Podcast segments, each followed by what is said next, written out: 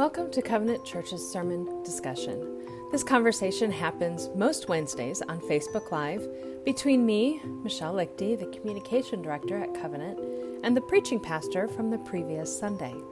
If you haven't already, I recommend listening to the sermon before listening to our discussion. Well, good afternoon. I'm Michelle Leichty. Welcome to our sermon discussion. I'm here today with David Henderson. Joy to be with you all. Joy to have you. And we are here today to talk about your sermon this past Sunday, David, on Matthew chapter 5, verses 43 through 48. Mm-hmm. How to love those who don't act like us. And we're in our Salt Life series. And so we're talking about how to interact with we the first Sunday we talked about how to to to love those who don't agree with us. So it was like more focused on our church family. Mm-hmm. Then the second Sunday, we had the guest speaker, Mark Labberton, and he came and he talked to us about how to welcome those who don't look like us. Mm-hmm. And um and then you know talking about people in our community in our area um, in our neighborhood who just don't have this who not only don't look like us but who may not even look at the world like we do so mm-hmm. who are different in many different ways more than just skin color um, and perhaps their differences aren't skin color um, but just an outlook and experience socioeconomics, then, morals, whatever, right? Right, right, exactly. And then this past Sunday, you talked about those who don't act like us. Now, this is so we're not talking necessarily about church people or the body of Christ. We're talking about those who are outside our um, fellowship of followers of Christ.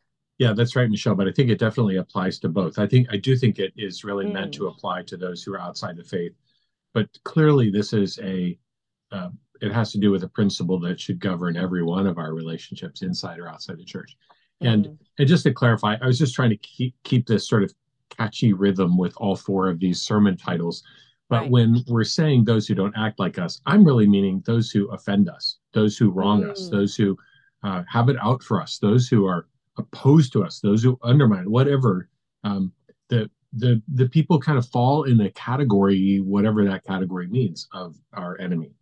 Hmm. Yeah, it's so interesting. I yeah. How do we define enemy?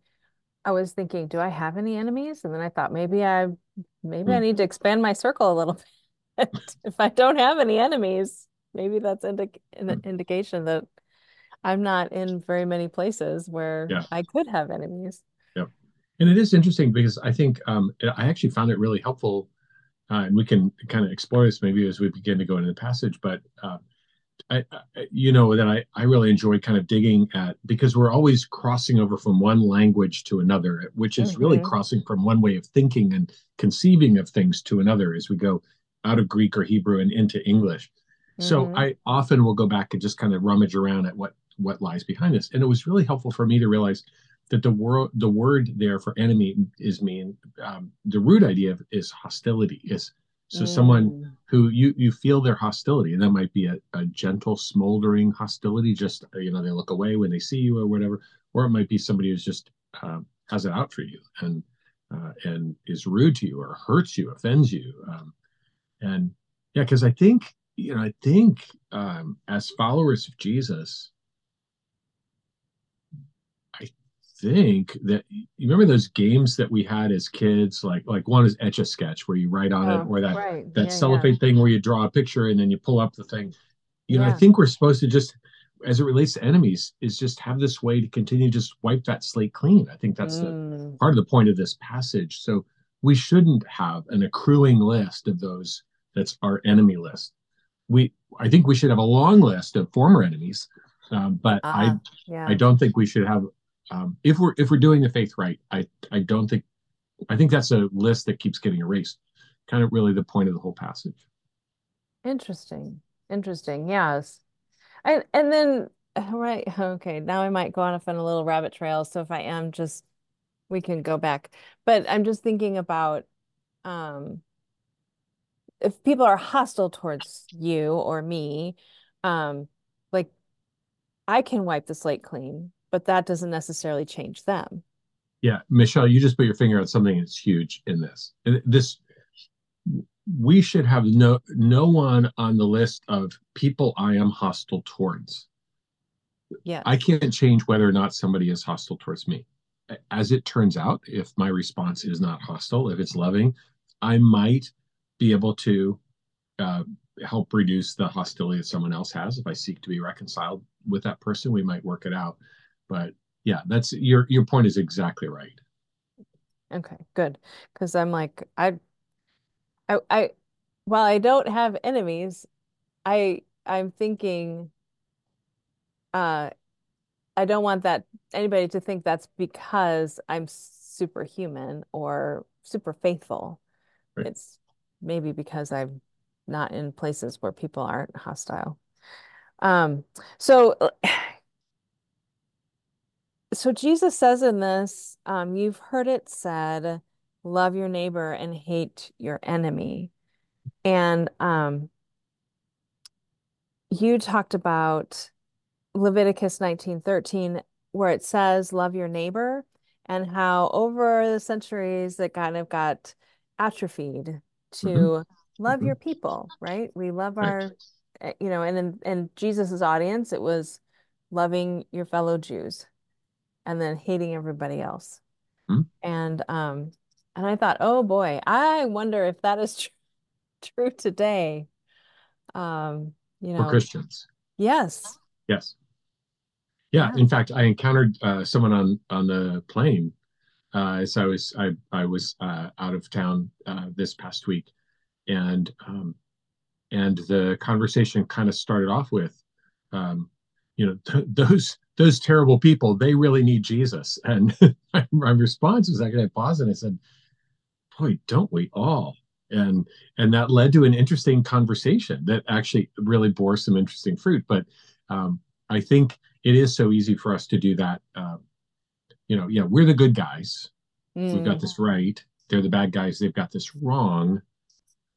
And yeah, so I, I, I think that that's yeah yeah i think it's really interesting to think what are the what are the places we as christians might go yeah yeah I, I, mean i know literally this is what that passage says but but doesn't really more reasonably mean this mm. um, and then and that's when we start talking about um, boundaries and limits and and all of these kind of ways that we might be inclined i'm not dismissing the legitimacy of having those conversations but we we can opt our way out of some of the most un- uncomfortable passages and one that i use as an example is speak the truth in love we have this default mode of either i speak i, I love or i speak the truth mm. but we we feel like we're off the hook that i don't have to I don't have to love the person I'm speaking the truth to. I don't have to love the immoral person. I don't have to love the person who's wronged me. And yeah, so, so we have this way of, I think, reframing those hard and probing passages in a way that sort of rounds the edges off of them. Right. And I think this is one of those. Yeah. You know, we have our own Christian version of, uh, yeah, love your neighbor and hate your enemy. Right.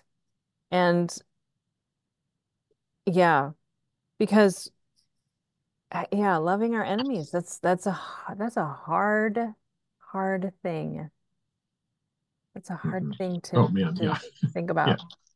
Right.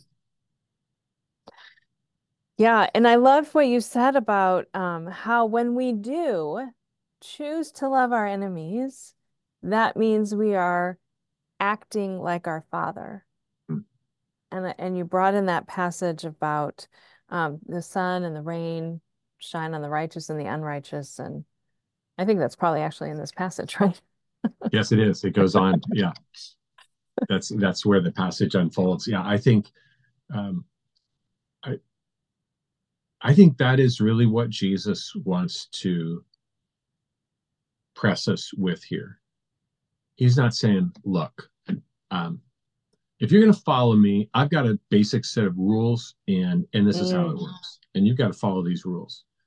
He's saying, no, no, no. Let me let me take you back to the some of the things that we believe most deeply about what it means for you to be a follower of mine. What what I promise is if you entrust your life to me, if you put your confidence in me, there's going to be something brand new that happens in your heart where you are made into a new person from the inside out.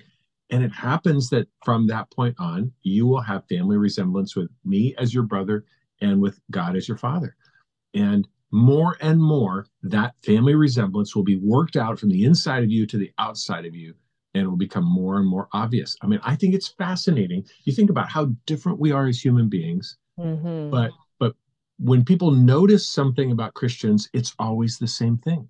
You know, what mm. that, what is that about you? And sometimes we can pick it up with each other. Uh, Sharon and I were um, talking to someone at a store, and we both almost turned to each other with a sense of like, I, I think this person's a follower of Jesus. And it turns out that person was. You know, that that sort of what is that same thing? It's a loving quality, it's a selfless quality, a sacrificial quality, and a, a regard and attentiveness to the other person, all those kinds of things. Mm-hmm. So yeah, he's th- this is not about here's the rule, keep the rule. This is about be who you are, be whose you are. Mm. Yeah, be whose you are. And yeah. yeah, which is so much harder than following a set yes. of rules. Right. Harder and easier though. Yes. Harder if it's like, okay, well, now, and we kind of get to that, we got to this at the end of the sermon. And okay, so you're just telling me just be perfect like God is. You know, right. that feels absolutely hopeless. But right. no, it is profoundly hopeful when we think first, this is who I am. Second, mm. this is the work God is doing in me. So it is not mine to muster this up. It's mine to cooperate with it, to actually get out of the way so God can do his work. So the person that you encounter when you interact with me is the God who resides in me and who is making me like him.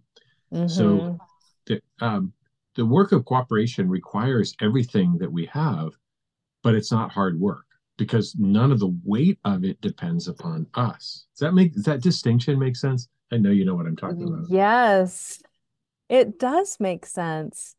I know I over the weekend had a discussion with my cousin, and I just felt like everything underneath the discussion was it's dependent upon me. Mm. And I was trying to suss that out and be like, but it's not. Mm. It's not dependent on you. No. And she's like, well, what if I don't want to be transformed by the Holy Spirit? And I'm like, well, that is a legitimate choice right? You have right. to make that choice, not me. right. I can't make it for you. Nobody right. else can make it for you. But um, but yeah, that it's not dependent upon me. The weight of it. Um yeah, and if we choose to say, go ahead. Go ahead. I was gonna say intellectually, it's easier to say, here's the list, I'm gonna cross it off, right? Intellectually, that's easier. Mm-hmm. Yes. And to feel like I'm living up to the standard but then we can't. Right. So if we're talking about in terms of actual outcomes, I mean, we've said this before. I, my uh, years on this planet are evidence of my having a perfect record of failing to be able to change myself in any area of my life. Yeah. There's no exception. Yeah. It is it is entirely the work of God um, in in my life to be able to transform me. Um, so yeah in terms of actual outcome that is entirely the work of god. And and it's beautiful and amazing. Yeah it's the heart posture. Yeah that's right. Which which god brings about in us. Right. Yeah we keep we have this default mode as human beings of arrogance of of course i'm at the center of the world. Of course it all depends upon me. Of course this is my project the weight of which rests on my head. And and it's just stunning when we let a Copernican revolution happen and move us out of the center and we put the sun at the center. And then it's it's suddenly it's his work that keeps me in my right mm. orbit. It's his light shining on me that brings life on my planet. It's it's a totally different way of living life. that still requires the whole of me, but it's a life where actual transformation becomes more and more the experience. Right. So then we then we get to the real rub with this passage. Yeah. God, we are told, intentionally, not as a side effect of his love for those who love him, but intentionally sends the sun, sends the rain on those who Mm. are an offense to him, those who who uh, fail to meet up to his standard or cross the lines that he has established as boundaries. God actively, generously pours out on them that which is necessary for life.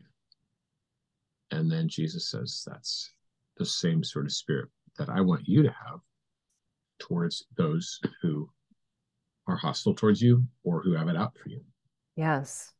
So he's, and I think it's this is the one of the things that's fascinating in this passage is is, you know, I think a, a, an easy reaction to that is, oh, fine. What you're saying is, I just totally ignore moral wrongdoing. I just totally ignore the fact that someone has Mm. legitimately wronged me. And Jesus is going, no, no, no, no. I'm I'm using categories as God the Son that God the Father agrees with. There is evil. There is unrighteous living. And, Right. and I am not saying we, we move to a no fault society or or whatever. I am saying that the that the the way in which you show love doesn't go through the grid first of whether or not a person agrees with you, acts like you, shares your moral Mm. framework. Um, that because God is saying, God our Father is saying, it's not how I'm doing it. I He deals with our moral differences in a different way, and He invites us to follow His lead in that respect. He doesn't just go, Yes. okay, you I love, you you can live. You I don't, pop end of Yeah. your life. You know, it's it's this generosity in providing for us all that we need to live. And and so judgment is still before us. For Mm. those of us who are followers of Jesus, God's just and appropriately, rightly deserved by us punishment falls on Jesus on the cross rather than on us. So this isn't do, a doing away of justice. It's recognizing that our justice is is redirected on Jesus and deferred until the second coming, which is very different than a no fault society. Um, Right. So it's not on me to make sure that the person who's hostile to me is judged for that. If that's not my job. yeah, exactly. And and I think this is where uh, First Peter chapter two is so important for us as followers of Jesus, as we will experience more and more the displeasure and hostility of our surrounding culture, where it says he came under attack, they accused him, and he remained silent, and he entrusted himself to the one who judges all things justly. So, and it says, and in in this he is setting an example for us. Um, Hmm. so we are to follow the example that Jesus sets of we come under attack, and the response is one of grace.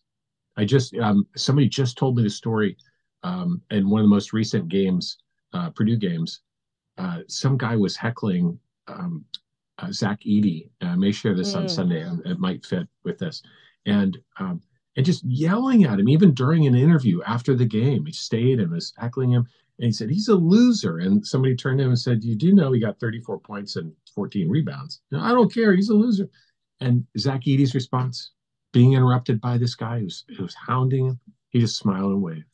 You know, it's like that. There's a picture. I don't know anything about where Zach's faith is or any of that, but it just, Yeah. that's a picture of a very Jesus like response when someone is hostile towards us and has it out for us. Yeah. Yeah. And sometimes, so, yeah, sometimes that comes from like, I just don't know what to say, so I'm gonna just smile and wave. And sometimes it just, eh, sometimes it's like, well, that's the Jesus response that I need Right. need to have. Right. Right. And to your point, it, yeah, sometimes we do need to go and say, hey, I'm obviously there's something you're feeling towards me. I'd love to be able to talk that through with you. I don't want anything to be between us. Right. And especially if that person is a fellow believer, that is, we are called to do that. Yep. But if that person is your neighbor, I think we're called to do that. that it's- Yes, We, we have a different footing for that conversation. Right. We're called to do that. we're called to do it Yeah. a different, yeah, different footing. I like that term. Um, so yeah, yeah. And I um I think that one of the things we struggle with is looking across at other churches, other believers, other followers of Christ and saying, well, that's not how I would do it. And so therefore you are not representing Christ. When and I think this is off topic, but um, when we do something, because we aren't going to do it perfectly. That's what I'm trying to say, right? We're not going Right. to do it perfectly. We're not going to love our neighbor perfectly. And when we acknowledge that, you know, obviously before God, and then acknowledge that even before our neighbor, that is, I think, a huge testimony. Mhm. Um, Right, because we'll all fall short of that perfect standard. Right. None of us happens to be Jesus. We are little Jesuses uh, on the way towards greater and greater Christ likeness. But we are, yeah, we are have not we, we we haven't arrived. and We won't until we go to be with Him. right. Yeah. That's right. Yeah. So being able to go to someone and say, "Gosh, I'm sorry. I realized my my response was just really inappropriate, or I was really rude, or I was really judgmental of you, and I ask your forgiveness for that, or I was really unkind, or I was avoiding you, or whatever." With our non-Christian friends, I think, hmm yeah, I think that's is that goes a long way. I think it does. And it's it's so countercultural. Yep. Yep. So one of the things that I think Michelle in this whole conversation that is so hard is how screaming loud our feelings are. Mm, God has given us part of our part of our having the image of God, part of our having been created in the image of God, is we all have a sense of justice that is operative on the inside of us, right. and and that that those scales get pulled out in, in the emotional realm of us, and we go floop, um, Right. and then there's this there's this part of us that just feels compelled. We feel wronged. We have this reflex to pull back from the person who's wronged us or go after the person who's wronged us and uh, and it's that justice side of us. And so I, I think one of the huge challenges is letting jesus have the last word as lord and not our feelings. The tyranny of our feelings have the last word in how we respond. And Mm, yeah. and i think something that helps us down that path is recognizing that there isn't a single place where Jesus tells us in all of his teaching or the rest of the New Testament that your love is how you feel towards a person. hmm It isn't. Your love is a choice you make towards a person. And it's a choice that comes Right. out of your sharing the heart of the Father towards that person more and more. So one of the things that I, I kind of sum, summed up in this passage that felt important, you know, a question you've asked helpfully uh, Mhm. along the way in these last four years of our of our feeling invited to become a church known more for our love than for anything else is, but what exactly are we talking about when we talk about love? You know, we see these signs say love is love, by which it seems to be saying just accept each other. No, don't don't have any moral framework. Just just like Mhm. whatever floats your boat. That's great for you. This is great for me. Um, no, this is this is something completely different from that. And so the, the summary that I used is that love is a choice. It's a choice to see the other person with reference to God as someone Mm, who, because they are created in the image of God and bear the image of God, they are worthy of our regard. mhm. It is a choice to seek God's best for them, pray for those who persecute you, who come after you, um, and then to be willing to be part of the answer to that prayer. That I would be actually be Mm. part of how God blesses you in some way.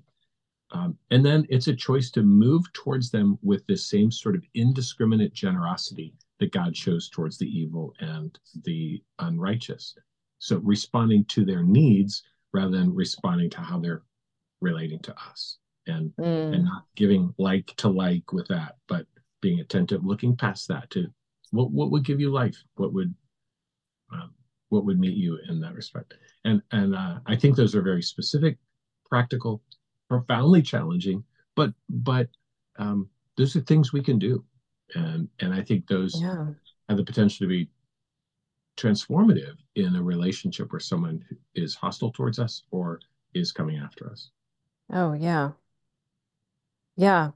I loved the story that you told on Sunday about your trip to Nepal and after the Mm, earthquake and how the Christians like just generously gave of their time, gave of their resources um, to anyone.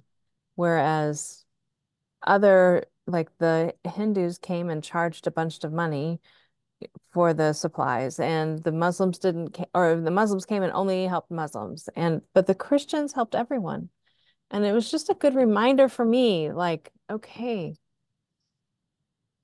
where do I try to only help those who are nice to me even in my neighborhood um and how can I how can I really choose to love my neighbors in a way, like you said, that meets their needs. If I know their needs, what can I do to help them with their needs? Yeah. And I can't know their needs unless I know them, right? That, that's right. So that that's that moving towards them, drawing them in towards you. Mm-hmm. Michelle, I think that's exactly right. Yeah, and um, and and to clarify, and I didn't have time to say this in the sermon, but um, the my the intent of my comment was not to just be kind of a bald critique of either Hinduism or Islam. Uh, there are beautiful uh, Hindu people and beautiful Muslims that I've met who whose hearts are generous and whose behavior would be different than that that was described. What yes. what the villagers were noticing was a consistent pattern among right. the adherents of these different faiths. Right. And and it made Christianity stand out in an absolutely striking way. And it did lead to hundreds of, I mean, countrywide, it led to hundreds and hundreds of people beginning to come to Christ. Uh, yeah. Because yeah. they, it's exactly what Jesus is talking about in this passage. Mm-hmm. They saw something that wasn't our virtue as Christians. Wow, aren't you something? No, no, no, no. This is this is about how amazing our God is. This is the kind of this is how God dealt with me when I was an obnoxious sinner whose back was turned to God. And he right. moved towards me with a posture, a life-giving posture of generosity.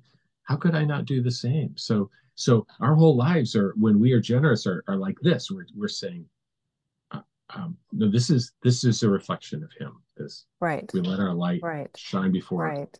men and right. women and children, so that they would see our good works and glorify our Father. Um, right. Yeah. Yeah, and for me, that story was like, oh, I recognize myself. Yes. In yes the tendency to go to people who share my faith or um just be like, well, I mean, here's the reality. I've got to I've, I've I've got to refill the bank, right? So I'm gonna have to charge you money for this or whatever. Yes. You know, like um that indiscriminate the indiscriminate is such yeah. a hard word when it comes to love and generosity. I yeah. um, something uh, uh, a way I solved a problem that I had for a lot of years is is I know it's not helpful to give people cash when I encounter them on the street or wherever and they're asking for money or you know on the right. side of the you know yeah, the road at an intersection um, because that can be so easily misused. But so often that has led me to just not do anything because I, I you know, I, uh, what what's the means by which I can serve you in this moment when I pull up next to you in my car or whatever.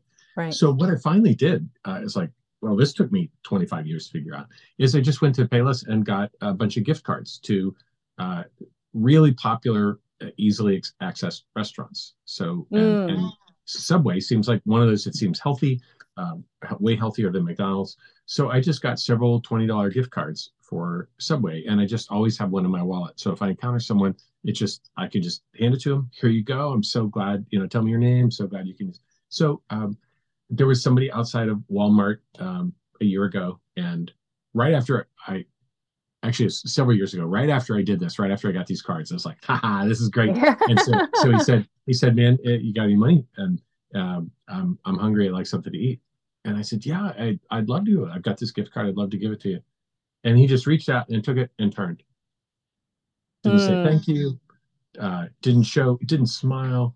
It obviously wasn't what he actually wanted. Uh, right. And part of me thought, well, now wait a minute, look at this generous thing I've done. And it's like, wow, have I ever made my generosity discriminating? I'm I'm yeah. I'm gauging whether or not I should have given on the basis of how polite a person is in saying thank you for the gift of this thing that they need. No, that's that I need to be right. blind to the person's response and be indiscriminately generous. And and how they respond is their affair. Like the the Nekhlyudov quote that I shared from Resurrection Tolstoy. Um, you know how how this person is treating me, that just doesn't need to enter into this equation at all, which is really the whole point of this passage again. Um, and yes. and I think that that's where that you know you get to the end, be perfect as God is perfect. I think that really means round out your love, f- complete it, finish it out, bring it to maturity, bring it to um, all, uh, you've got a good start when you care for those who are your own, but right. carry on and round it out so it's it's full orbed and this part is discriminating okay? Knock down those discriminating boundaries. Let your generosity of heart be indiscriminate. Let your desire to bless be indiscriminate. Let your um, let your uh, ability to to regard a person as worthy of respect just because they bear the image of god let that be indiscriminate and and not based on their performance how they've treated you how they're responding to you all that kind of stuff. Right right. Yeah Yes. And that, and, and again, that is a heart posture. Hmm. I, I mean, and, and like you said, when we when we move forward to towards others, that can expose our hearts as well. Oh yeah. Yeah. I mean, isn't yeah, isn't it a core reflex in us as human beings to either think I'm going to move towards you if I can get something from you, and I'm going to avoid you if I know something about our interaction is going to be hard or awkward or uncomfortable or require something of me and and right. i mean that's that's the unredeemed heart navigating re- human relationship and and this jesus says all right let's take that wad it up throw it out form a completely new way that's that's based on the dna of your heavenly father that yeah. is now planted in you and is taking root yeah. in you and growing that's so encouraging yes, right. It is. That is so encouraging. Yes. Well, any last words before we close? Well, I, I think, Michelle, the one thought that I have is, and you, and I think those who heard the sermon on Sunday could feel my passion or urgency connected to this. I, I have been so struck by the fact that this passage is the passage that more Christians memorized in the first 300 years of the church and mm. the passage that more pastors taught on in those same 300 years than any other passage, mm. which also happens to be the one period in human history when the, the church is remembered for having a positive reputation in the surrounding culture. Mm. And the time when the church's growth um, just shot through the roof. I, I don't think that's a coincidence. And, mm.